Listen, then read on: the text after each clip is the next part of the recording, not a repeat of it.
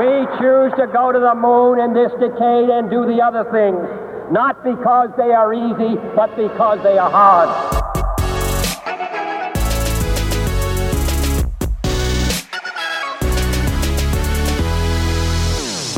You're listening to Founders Stories with Anouk and Barak. Brought to you by F2 Capital in partnership with IDC International Radio and No Camels. I think it's sort of like the dirty little secret of foreign correspondents who come to Israel is, they work really hard to get, a hold of this one or that one in their home country, this official or that official. But here they just pick up the phone and meet the person for coffee, And not just that, people in general just are so welcoming and so vocal. And not everyone wants to share their story, obviously, but the people who do really want to tell it. Hi, and welcome to Founder Stories. Today on the show, we welcome journalist Dina Kraft. Originally from the United States, Dina has been writing and reporting stories from Israel for more than 20 years as a correspondent for Haaretz and The Christian Science Monitor.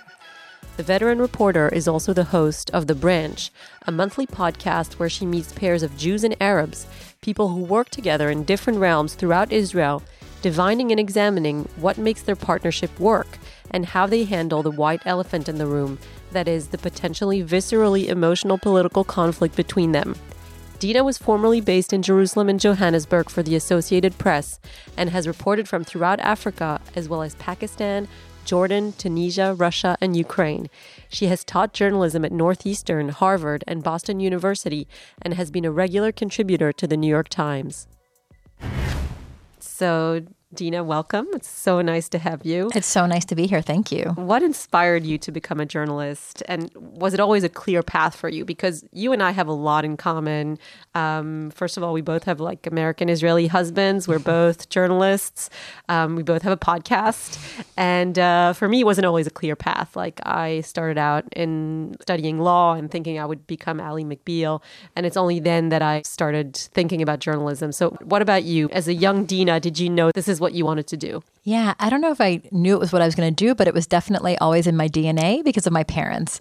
My father was a journalist, and my parents actually met when he was a young foreign correspondent based in London.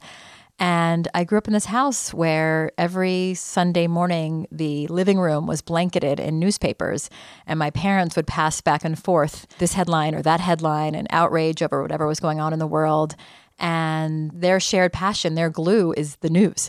And when I was 2 or 3 years old, Nixon was being investigated. And my mother, who's from New Zealand actually originally and was not even a U.S. citizen at this point, says that she took me in the stroller and my brother in hand and walked in front of the White House with a big sign that said, "Impeach Nixon." That's great. She says it was her idea. And everybody else followed her afterwards. I don't know if that's true, but my father ended up covering the Watergate hearings. And my mother, being a news junkie, would come bring him sandwiches and flasks of coffee with my brother and I in tow. So I had it always there. And I also remember going with my father on the weekends to this old Russian couple that sold newspapers. And we would get the Washington Post and the Baltimore Sun and what was then the Washington Star, a defunct newspaper now. Again, like I said, it was just part of my life was newspapers. Do you think that as a journalist, do you eventually kind of become a little bit immune to it? Just like immune system physically over time becomes stronger. Do you become more able to not become so depressed about what you read on the news? It's kind of crisis after crisis that you've been covering for so long. I don't know if I get more removed. I feel like as time goes on, in some ways I feel more attached to the news. I think part of that is becoming a parent. I remember, leafing through newspapers and seeing pictures of starving children before I had children, and it felt kind of distant. And now you're like, no, that could have been my baby, So I feel like if anything, you care more because you care more about the world that's going to come after you're not here anymore. You do take some things in proportion, that some things are now clickbait or sort of overwritten and whatnot. But I've always been drawn to human stories, not so much the stories about he said, she said, sort of political spats, internal baseball things. I've always been drawn more to stories of connection and interconnection. And so in that way, I feel maybe a little bit less attached to the day-to-day news and more to the bigger trends that I see and, and sort of how different stories and people I've interviewed influence me from across the world. For example, most recently when I was living in the States in Boston, I got very involved in a concept called restorative justice, which is about victims and offenders finding ways to dialogue after a terrible crime. And that was in part influenced by my interest in restorative justice for my reporting in Africa, watching a nation kind of heal by having victims and offenders come together and tell their stories so the country can move on. And then here I find myself drawn to stories just like that. Maybe not victims and offenders, but people who've shared trauma and find some connection. One of the episodes in The Branch is about two parents who both lost children to the conflict. One whose son was a soldier, Robbie Damelin, and then Bassam Aramin, father whose 9-year-old daughter was shot by a border policeman. And actually, Bassam's story, together with the story of another father who lost a daughter, in this case to a suicide bombing, a Jewish father, their story is now has been put into a novel by Colin McCann. And Steven Spielberg has just bought the right for the film version of the story. And these stories are very powerful, you know, and they cross political lines and they kind of remind us who and what we are as human beings. In the movies, they always show journalists have a mentor, like some grizzly reporter who's chugging down coffees and smoking cigarettes while he goes and seeks the truth. Did you have mentors like that growing up? My dad always says he was my first editor. And indeed, like when I would, you know, present him essays for my English class, they would be marked up in red and whatnot. And actually my grandfather always said, Dina, you're going to be a columnist one day. And it's funny because, you know, that was just based on essays and things I wrote for, you know, high school and in my newspaper.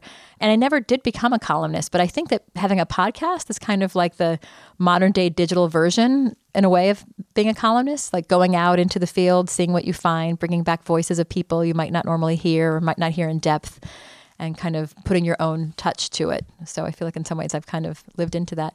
And at the AP, I had amazing mentors. I had editors who really sat with me and rewrite my copy in front of me and, you know, and show me how my lead was buried, you know, 5 paragraphs deep in, or kind of pull out like the telling details. I'll give a quick shout out to Ron Campius, I think helped craft my writing. And another friend and mentor, Jonathan Furziger, who was my first boss. He hired me when I came to Jerusalem as a college student. For the UPI office. I remember him sitting me down in front of the computer and saying, Dina, does your lead sing? Read your lead out loud. Does it sing? And so to this day, I have to read my lead out loud and make sure it sings. And it was actually fortunate. I was able to actually feature Jonathan on a podcast of The Branch. He has a longstanding friendship with Saud Abu Ramadan, a veteran reporter in Gaza. And in the episode, I tell the story of their deep friendship that goes back almost 30 years pre-Oslo and how they would spend time together in Gaza. And Jonathan would bring his 2 young children who knew Saud's young children. And it sounds so unlikely. It's sort of dreamlike, right? Like a family from Tel Aviv and a family from Gaza City. Seems like the AP sent you, I mean, not only to Israel, but South Africa, Pakistan. Did you ever say no to a posting? I mean, these are some dangerous places. Well, Pakistan was not a posting. It was I was there to cover an election. That was the one place I thought about not going because it was a year after 9/11. And actually, here we are at the IDC. The Daniel Pearl Institute is right here, right? The slain. Did you know him? I didn't know him, but I felt like he haunted me. I knew his story well. You know, I would like everybody was following it and then devastated, of course, when he was killed. I was told before I went to Pakistan by a New York Times journalist who'd been based there and was Jewish. So, you know, do not advertise your identity, your religious identity at least. But as an American, I couldn't hide it. But I remember I was out to dinner one night in Pakistan with a local professor and he said, Dina, where are you from? I said, oh, from America. No, where are you from? I was like, my family's American, you know. And he clearly wanted, he got that somehow I was Jewish and wanted me to say so. And I just, you know, refused. But we had armed guards with us going everywhere. I was so tired of being just in the sort of bubble of the office, and I wanted to see a little bit of Islamabad. And so I beseeched my driver with our guard to take me to this area called Rawalpindi.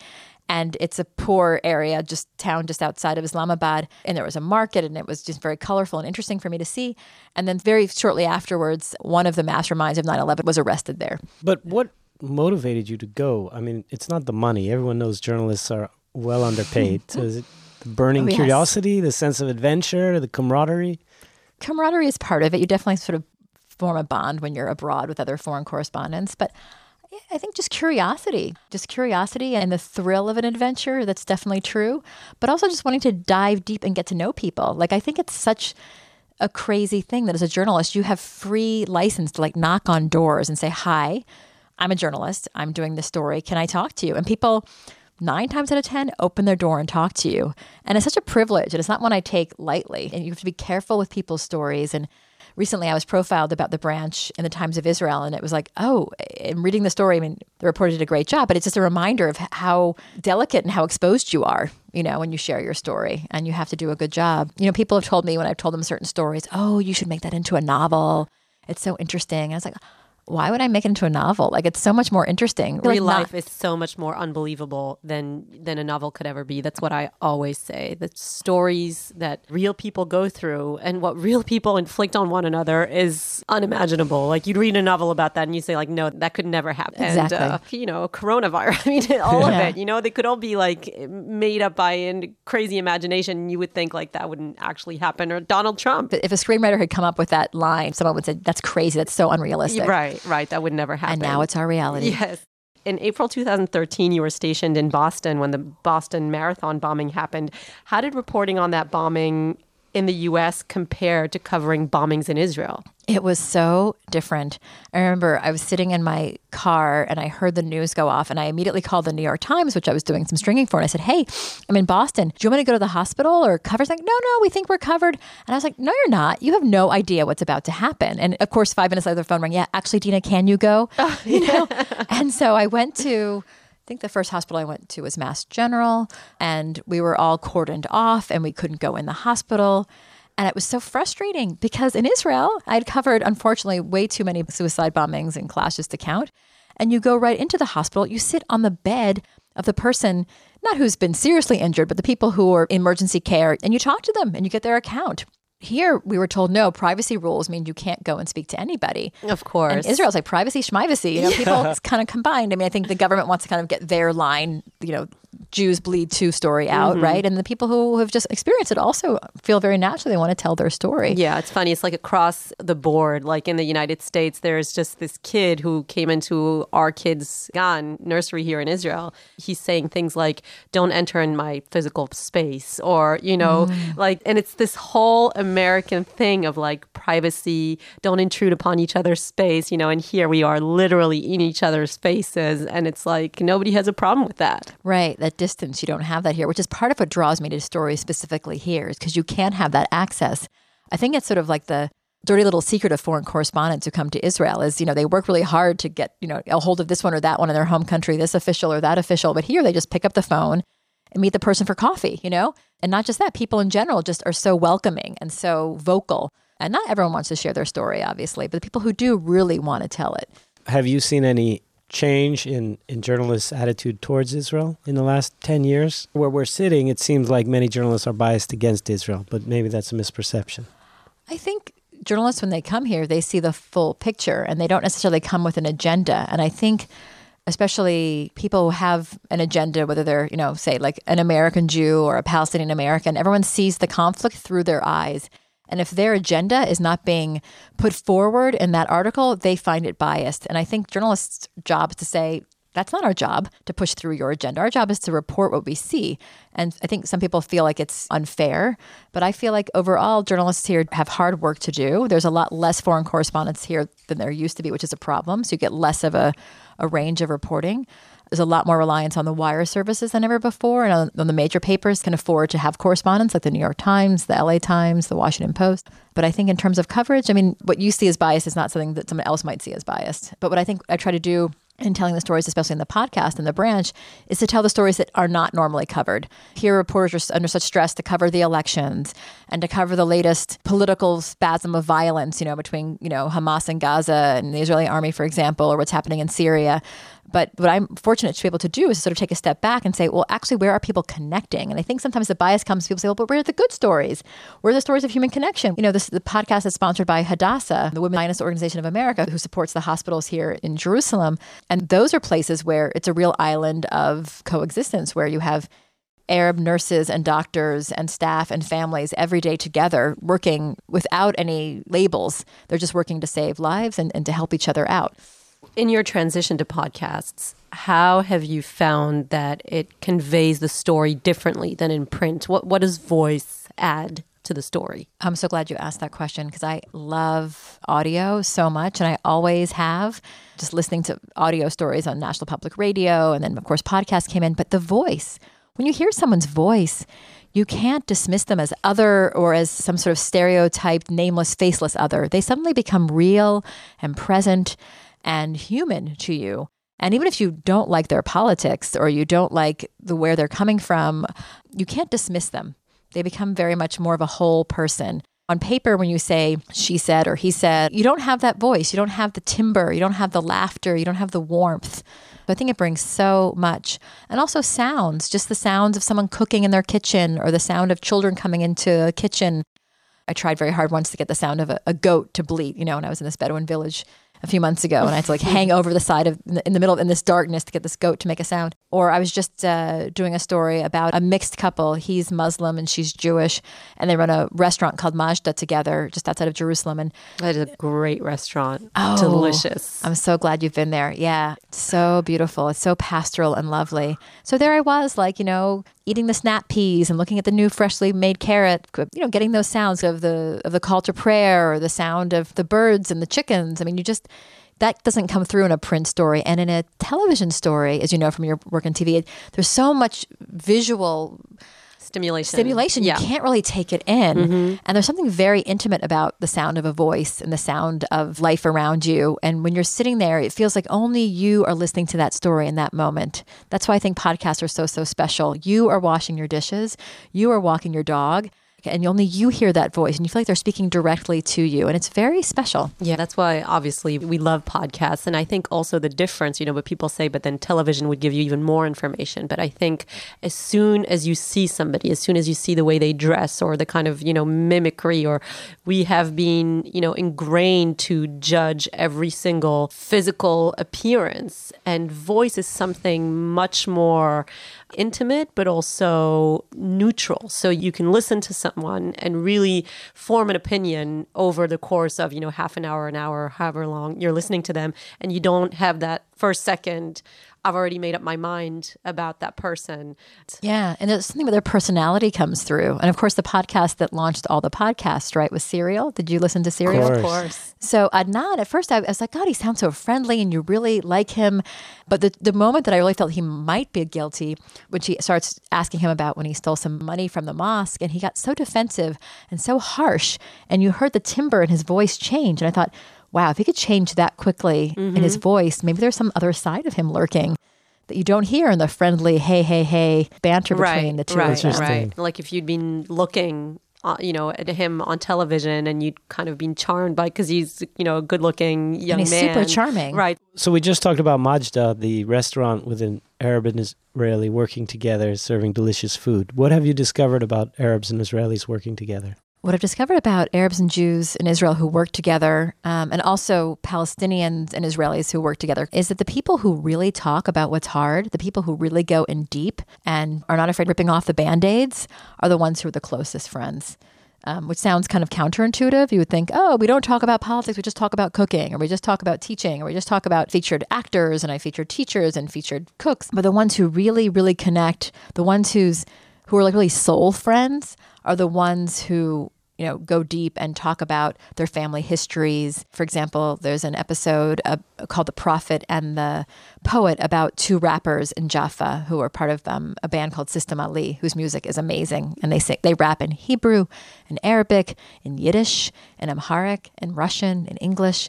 And when they write their songs, they write them out of conflicts that they have within their own group dynamic. The two rappers that I interviewed, Mohammed knows the story of Netta's grandmother, who was a Holocaust survivor. And Netta knows the story of Mohammed's family and of their displacement. Apropos, you were just talking about nursery school and kids.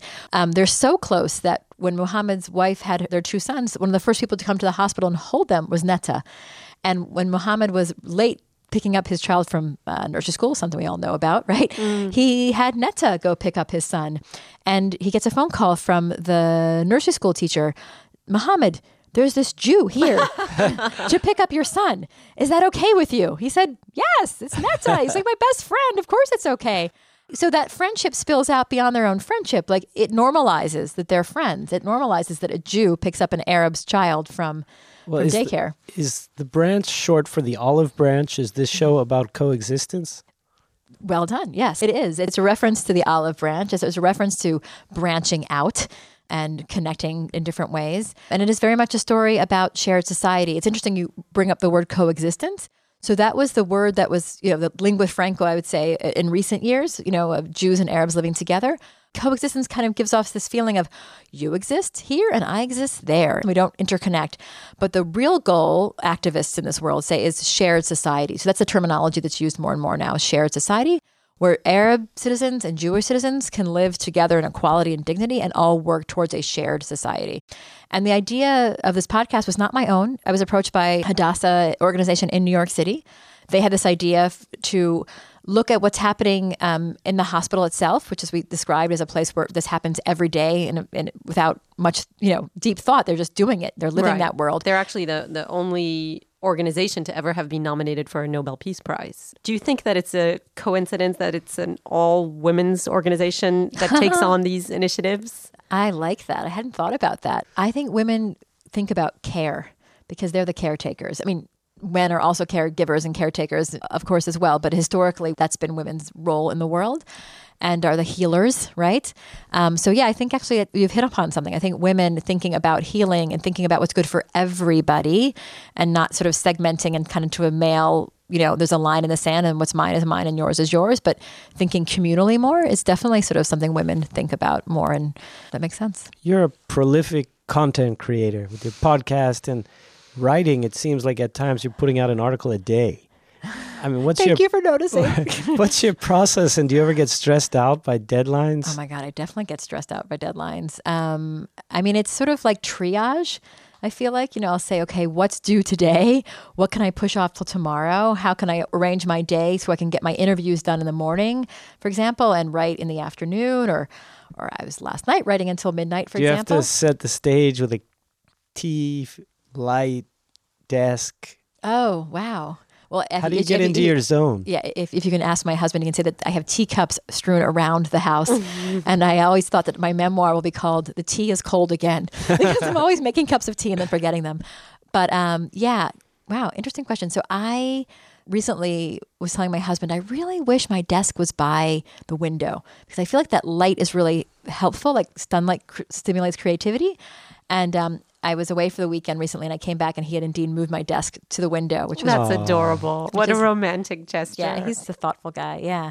And it was partially inspired because I went to the home of the author of Little Women, Louisa May Alcott. She lived in Concord, Massachusetts, which is not far from where I was living in. And I was in her bedroom and her father, who was also a thoughtful, sweet person, built her desk against the window and against two windows, in fact. So she would get like the eastern light and the western light, and she would have more light in the day to write because, of course, she was, you know, there was no electricity. So I kind of channel Louisa May Alcott, I like to think, if only, when I was sitting there. But yeah, I like to have a cup of tea. It's true. A cup of tea and sunlight helps me. And then at night, I kind of move to the couch and the kids are all asleep and I have like a spotlight and I have my sort of and a cozy blanket and then I have my cozy couch writing time. When, you know, until the internet came about and journalists were just kind of like writing the story, handing it, you know, to their editor, and then, you know, they weren't really involved in all the marketing and the social media and trying to push it out. And today, journalists are expected to do that a lot more, to kind of be their own, you know, mini promoters. How or do you measure the success of the articles you put out, of the podcast? Are you very involved with the, you know, after the scenes of trying to get it to as many people as possible through social media, et cetera? Yeah. That's a really important thing to raise. It is a whole other layer of work. You sort of feel like, and you hear this from authors a lot, they work, you know, years and years on a book and they just want to go to sleep after once it's published. But no, that's when the fun begins and you're pushed out into the world. So even though these are not books, these are articles or episodes in a podcast, yeah, the work then does begin anew. You have to figure out a way to get it out there. There's a lot of noise and a lot of competition. I think there are 800,000 podcasts now on iTunes, and it'll go up to 1 million, I think, in the next few months, I was told. So I post all my stories on Instagram, on Facebook and on Twitter. And I don't just post them. I really try to give them a personal, loving nudge. Like when I did X story, I was struck by this question, and that led me out to this village to find out more and to pull out some quote usually, you know, mm-hmm. and so-and-so told me this. I try to be concise, but try to make it feel like the person's there a little bit behind the scenes with me. I think people like that. I think it really doesn't help at all when you just sort of post my latest, like who cares, right? You have to sort of give people a hand into the story. And also visuals are really important. When I go on my podcast, I always have a photographer with me to take some photos of me out there with my microphone and trying not to get swept away, you know, on a windy day, and also to have photos of the people that I'm interviewing. Because as you said, like with TV, you have this barrage of visual information, but a telling photograph can be really helpful. Would you encourage your children to become journalists? You know, my father always told me not to be a journalist, but then secretly or not so secretly, I think is quite proud that I am one. So I have to say, I would be definitely proud of them. So when you think forward, when you grow up, what are the big things you want to achieve? Thank you for asking. I don't actually get a chance to breathe between deadlines to think about that very much, as you've noted. But when I do think about it, I'd love some time to step back and dive deep into something. I feel like I've been so lucky to tell stories and have access to people's lives and worlds. I'd like to talk maybe a bit about stories that are more personal to me, stories that relate to my own family story in Israel. I've contemplated doing a family memoir, working backwards from a great uncle who came here in 1920 and as a 19-year-old and actually tragically committed suicide. And his grave is in a cemetery in the Kinneret called Kinneret. And there's a lot of sort of stories, I think, of the early pioneers here that are filled with romanticism, but there was also a lot of trauma and tragedy and difficulty in creating this country and looking back to see what did they want to create? Like he was part of a world that wanted to create a utopia here. And I've told my Palestinian friends this, that they wanted to create a utopia. They wanted to create a homeland. They're like, really? They weren't just colonialists, you know? So I think to kind of bridge stories of history, but also stories in my own family and my own experiences, I'd like to sort of braid those stories together somehow. Does working or interviewing people from different sides of the conflict, Israelis and Palestinians and Arab Israelis, does that give you hope, or do you think it's just a drop of water in the ocean? I think in the moment of doing a story, there's a lot of hope. There's a lot of discovery, right? Like, I mean, just the other day, I was in Kfar Kara, which is a village in the Triangle area of Israel, just south of Haifa, bordering the West Bank. And it's been in the news lately because it's part of the Trump peace plan, that it could possibly become part of a future Palestinian state, which locals are not happy about because they feel like they are Israeli first. And they are also Palestinian culturally, but they are Israeli citizens. And I came across by chance this group of 18-year-olds who are studying in a post-high school program in leadership and before they go to university. And they are going across the country meeting all different kinds of Israeli Jews. The day I was there, the following day, they were going to Bnei Brak to meet with Haredi Jews. And they have a dialogue group with Jewish students their own age. And, you know, they're so curious and open. And it was definitely one of these moments of like, wow, look at this. Like there are these intersections. So I'm very encouraged when I see these intersections because, as we know, life in Israel is fairly segregated between Arabs and Jews by design and by default. That's changing because so many more Arab citizens are going to the universities. They're going into the workforce, and whether it's in high tech or in medicine. So I think these stories are definitely hopeful, but I think they're happening in some ways in spite of the general political atmosphere around them. And they feel great dismay about the way they're spoken about by the prime minister. They're made to feel like a threat instead of a welcome as citizens here. So I feel like there is hope, but it's happening sort of despite. And when I think about the relationships, for example, Jonathan and Saud, family from Tel Aviv, a family from Gaza, those stories will become extinct if we don't find a way back to each other eventually. Dina, you recently completed a speaking tour of the U.S. for your podcast. How were you received by audiences? Did you face any pushback or criticism? It was a great tour. I was in Boston, D.C., Miami, New York City, Tampa. And I have to say the audiences were so warm. They were so hungry for these stories. They wanted to know more. They wanted to tell their friends about it. They were like, everyone should be listening to this, you know, and they were actually kind of part of this group project of how to spread the word. And I was like, no, subscribe, review us on iTunes, you know, all of that. But they were really curious. And they also, remarkably, they want to come now to Israel and see those places. They're like, how can I go to the ice cream factory where the Arab and Jew have an ice cream factory together in the north? Where can I go to in the Shuk in Tel Aviv? I want to go to that ice cream factory. Yeah, Booza. Definitely worth going. And in Tel Aviv, we can go together to they have two shops in Tel Aviv, and they're really amazing flavors. And is it also Jews and Arabs working together in the shops? There are. In the north, yes. In Tel Aviv, less so from what I noticed. But in the north, definitely. And the women who worked at the shop that I visited in Tarshicha, Ma'alot, they grew up within miles of each other, but had never met until they were scooping ice cream together. And they developed these good friendships, and they went out after work. So on the one hand, you have, the partners themselves, one's a kibbutznik and one is an Arab chef, and they came together. But what they're creating goes beyond them and their own partnership to really create a culture of shared society with an ice cream shop as well. And also it's interesting, what you do see in the Tel Aviv shops are the ice cream flavors written in Arabic on the walls, which is something you don't always see. Mm-hmm. There was only one person that gave me pushback out of all the people I spoke to, but really everybody was incredibly open and encouraging and just excited, basically, that these stories were out there and happy that they're being told. What is the next story that you're working on, print or on your podcast? So on the podcast, I'm working on a story about Hadassah Hospital, about a school that is run inside the hospital for kids, who are sick and there for prolonged periods of time and have to study together. So this is a place where they kind of get out of their wards and their beds and get to know each other, but also families get to know each other, right? Because these are families who really develop intense bonds as well. I remember years ago covering a bombing and being outside an intensive care unit in a hospital and being surprised to see the ultra-Orthodox parents and the Palestinian parents sharing flasks of coffee, but also sharing prayer time together. I mean, their sons were lying side by side, injured in the same bombing. I mean, I think healthcare is the place that reminds you that we're all human and we're all frail. And hospitals are a place where nobody wants to be. But if you have to be there, you at least want to be around people that care and give you the best possible care. And in general, in this next season, explore, yes, friendships and yes, connections between two people, but also wider interactions. Where do these interactions happen? Whether it's people getting together for meals or who volunteer together.